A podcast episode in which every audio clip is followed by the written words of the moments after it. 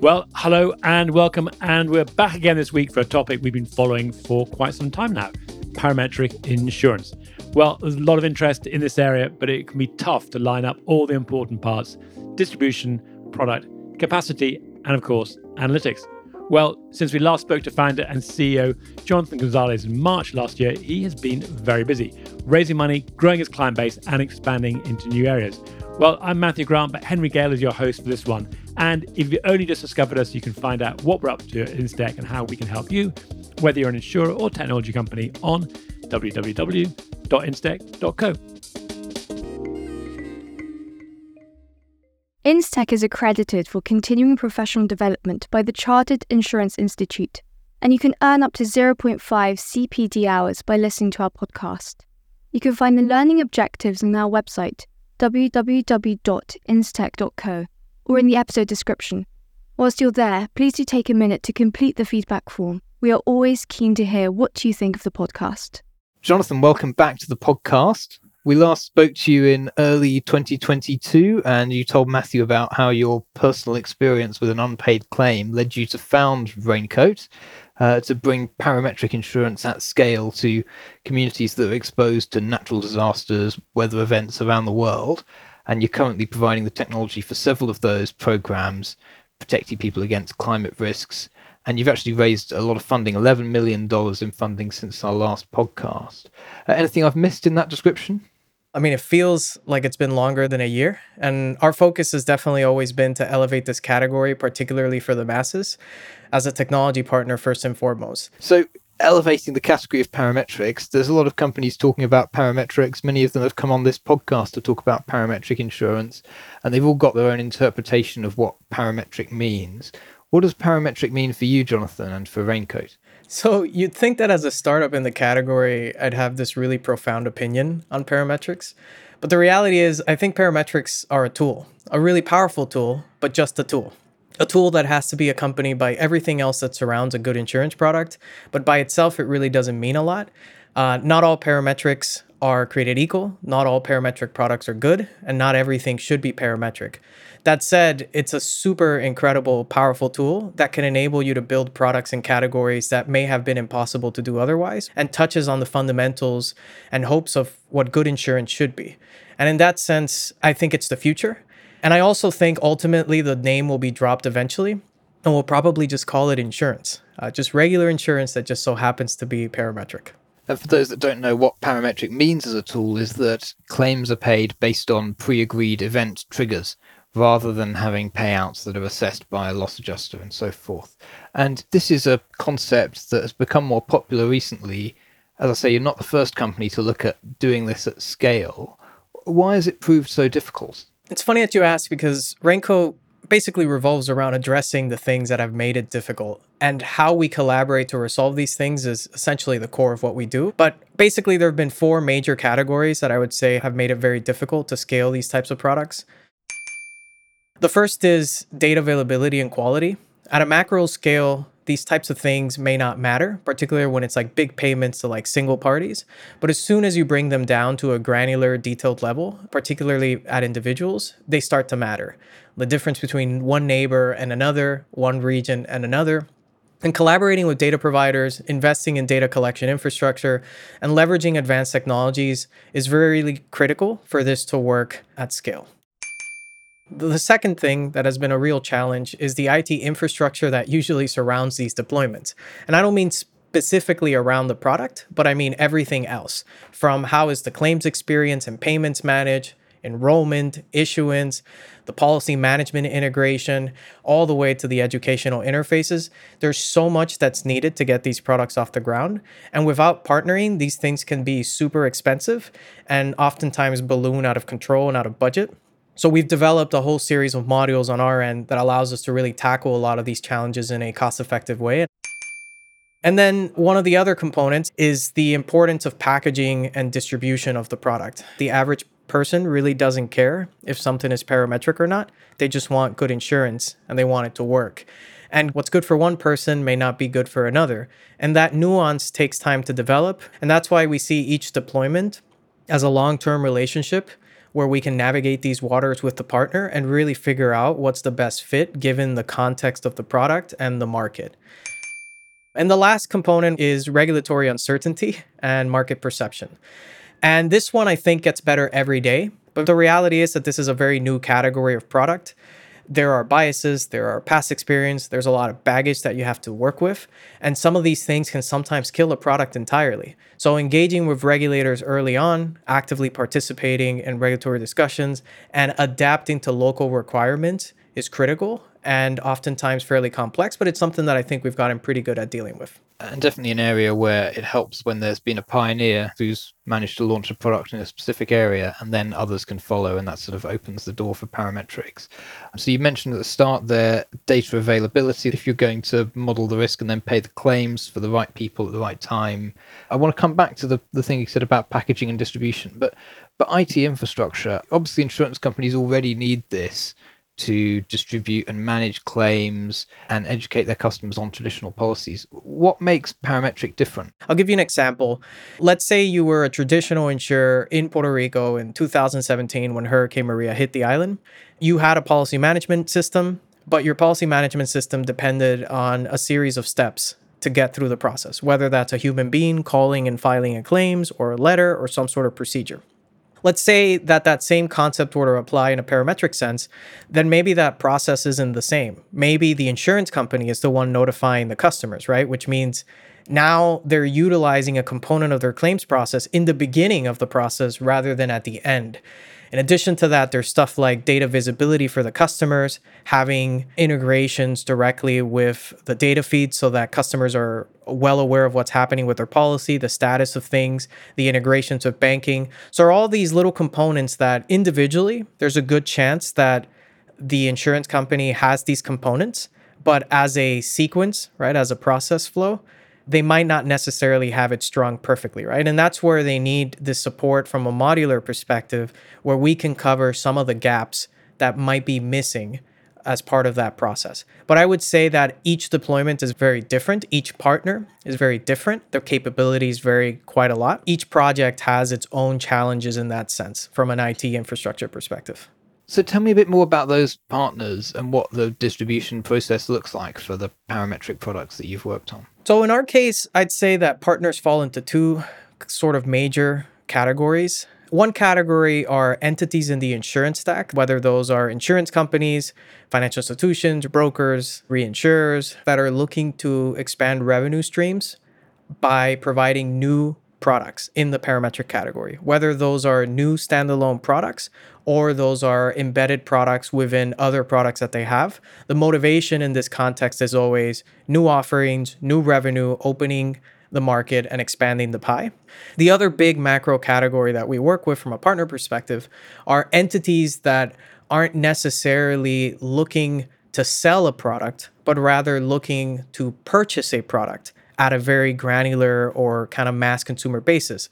And here you'll find governments, for example, that are trying to protect large sets of populations and trying to embed it as part of some sort of um, benefit program, or even corporates that are looking for the benefits of parametrics either because it makes sense to add it on as part of a core product that they do, a product that might not even be insurance related, right? It might be something else, or because they see it as a benefit that they need at a granular level, either because of their employees or anything of the type. So I would say those are the two big macro categories, and how the product is sort of packaged, distributed, and embedded depends on which of these two sides of the coin you're basically involved with. So tell me a bit about why people are buying parametric. Is it to replace the traditional insurance policies that they have? Is it an additional policy?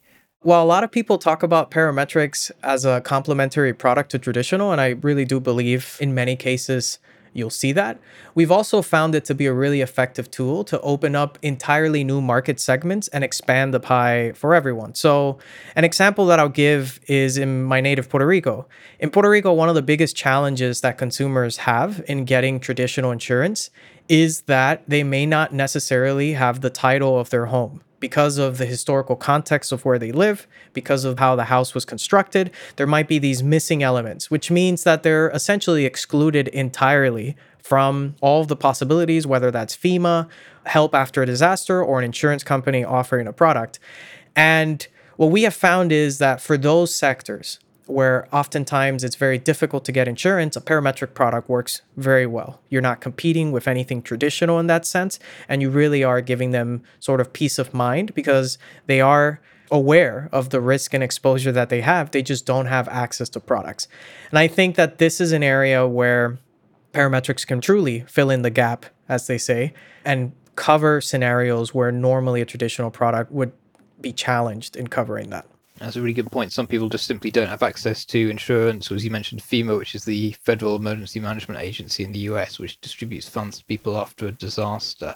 And I know that actually, since you were on the podcast last time, some of the people in Puerto Rico who are insured with parametric policies that involve raincoats, they've actually received payouts.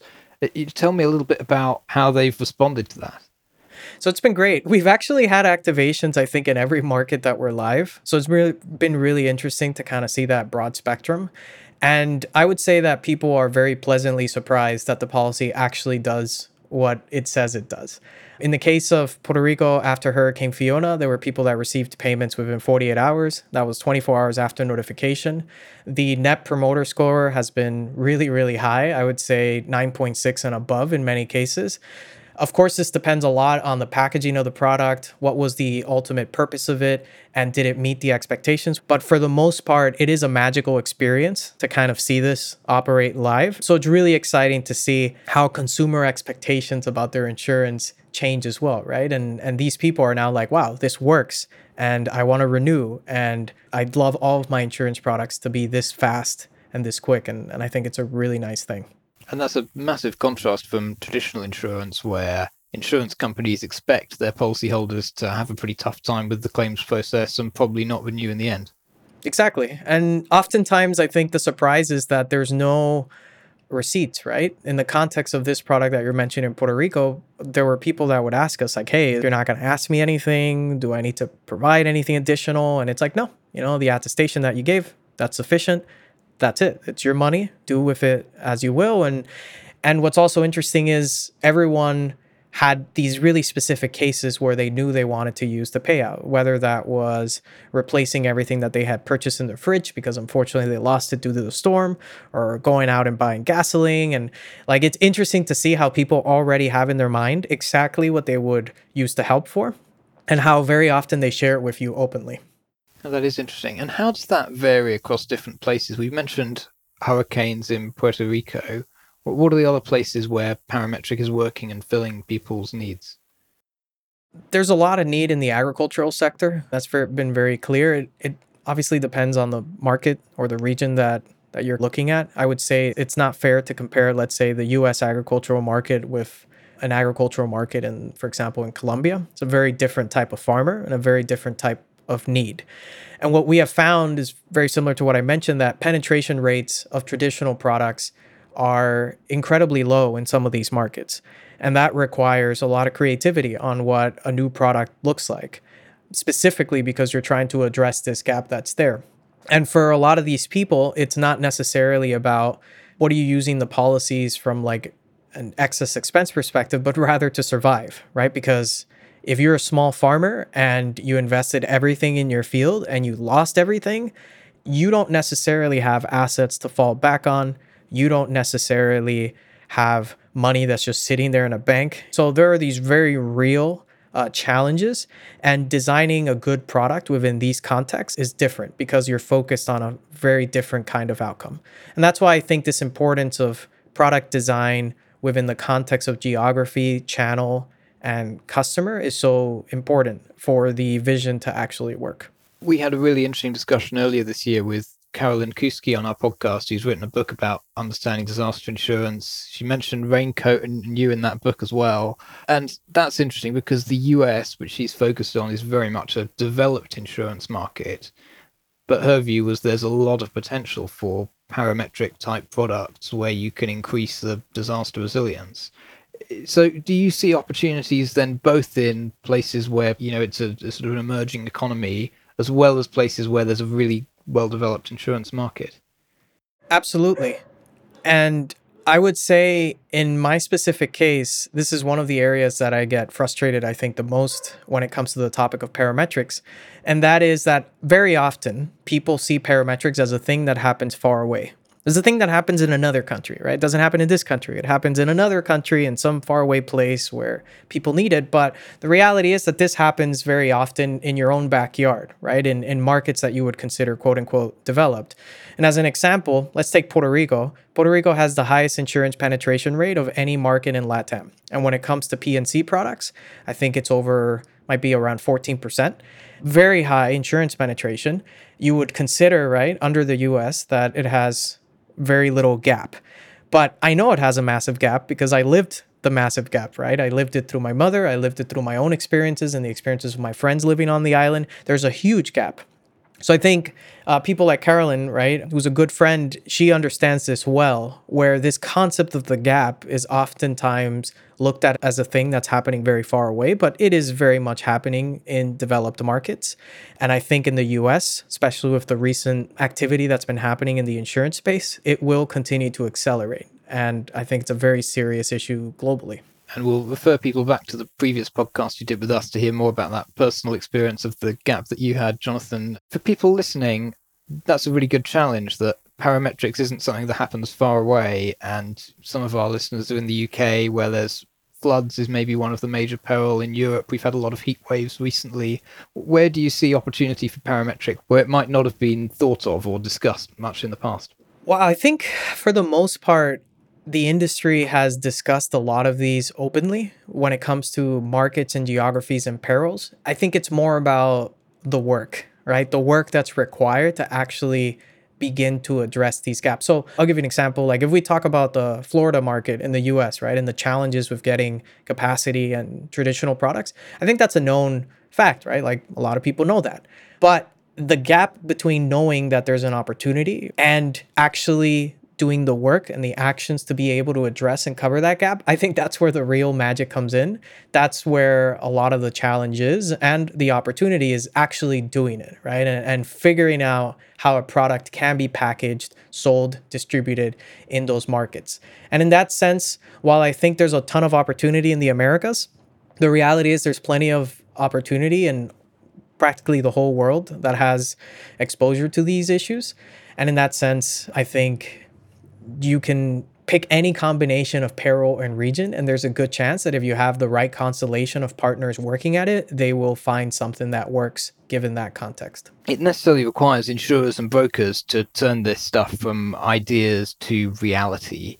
How have you found the insurance industry in responding to and enabling these sorts of products?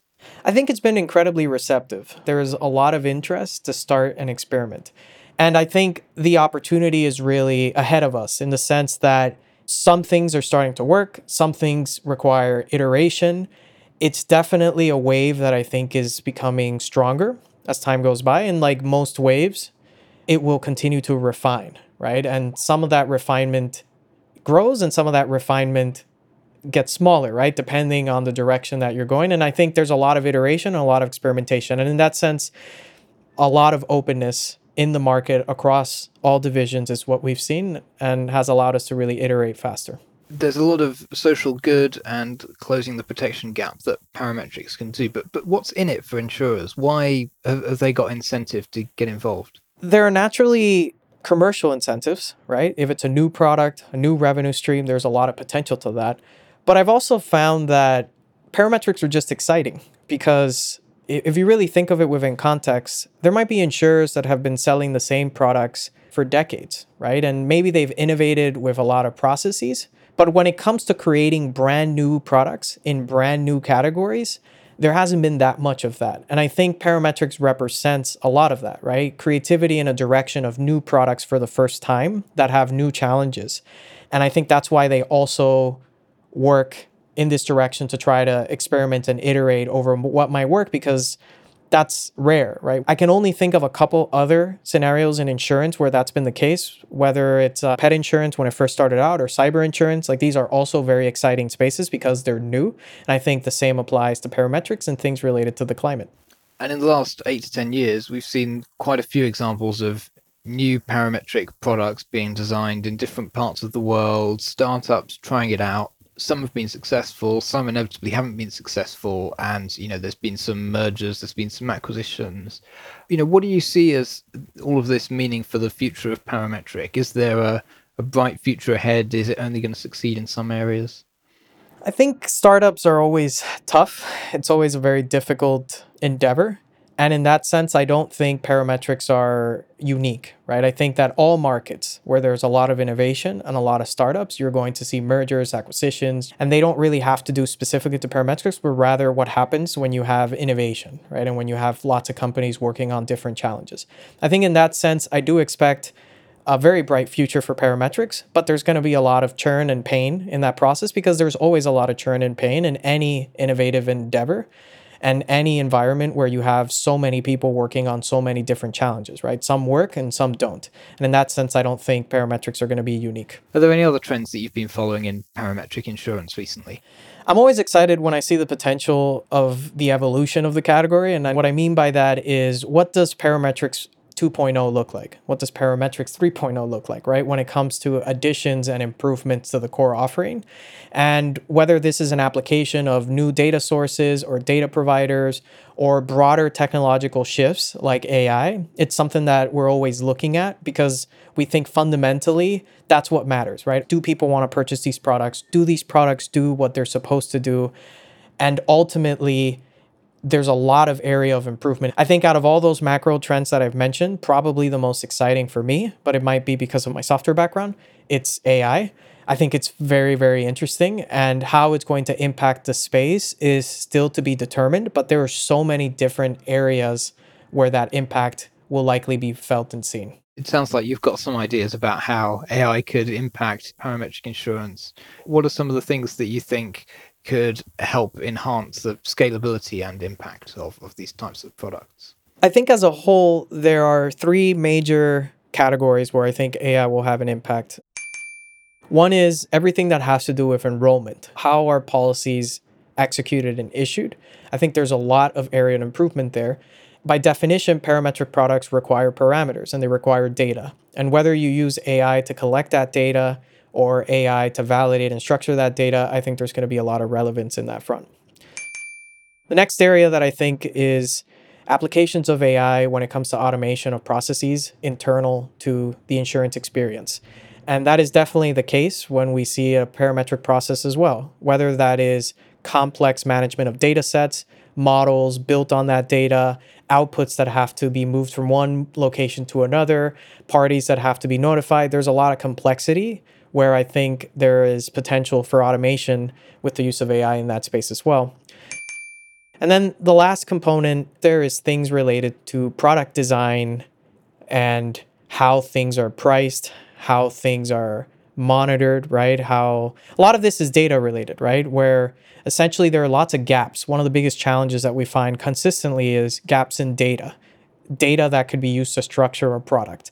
And the applications of AI in there are really interesting. And I think we're very early, right, in that curve. But I do think that in the next, I don't know, couple years, I'd expect to see a lot of innovation on that front.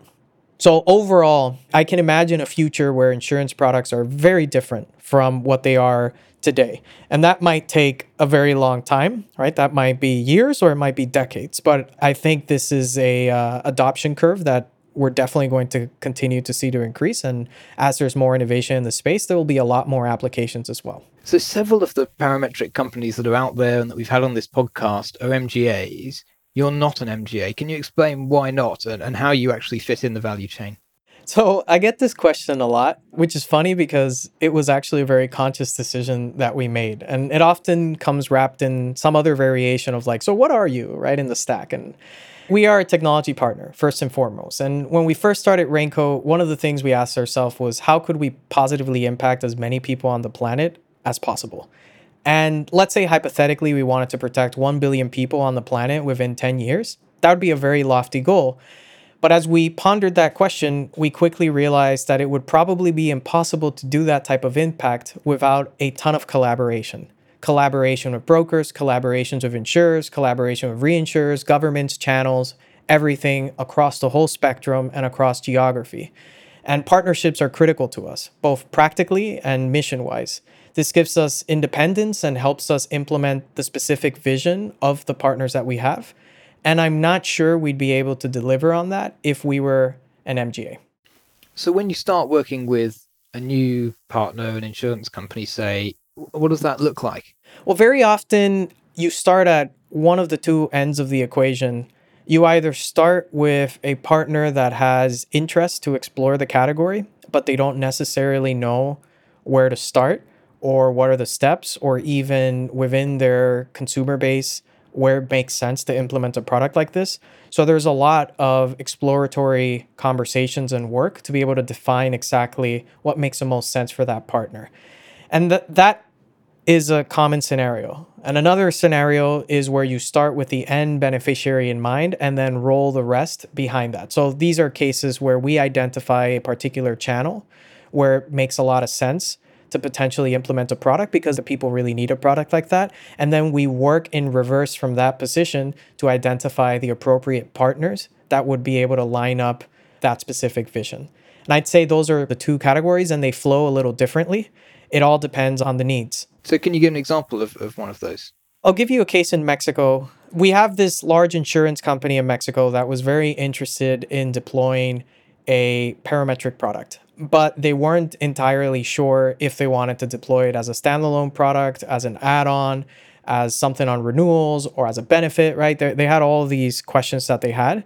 And we were able to sit down with them and based on their specific reality. How do they distribute products currently? What are the channels that they have? We were able to identify specific channels within their portfolio where we believed the product would work really well.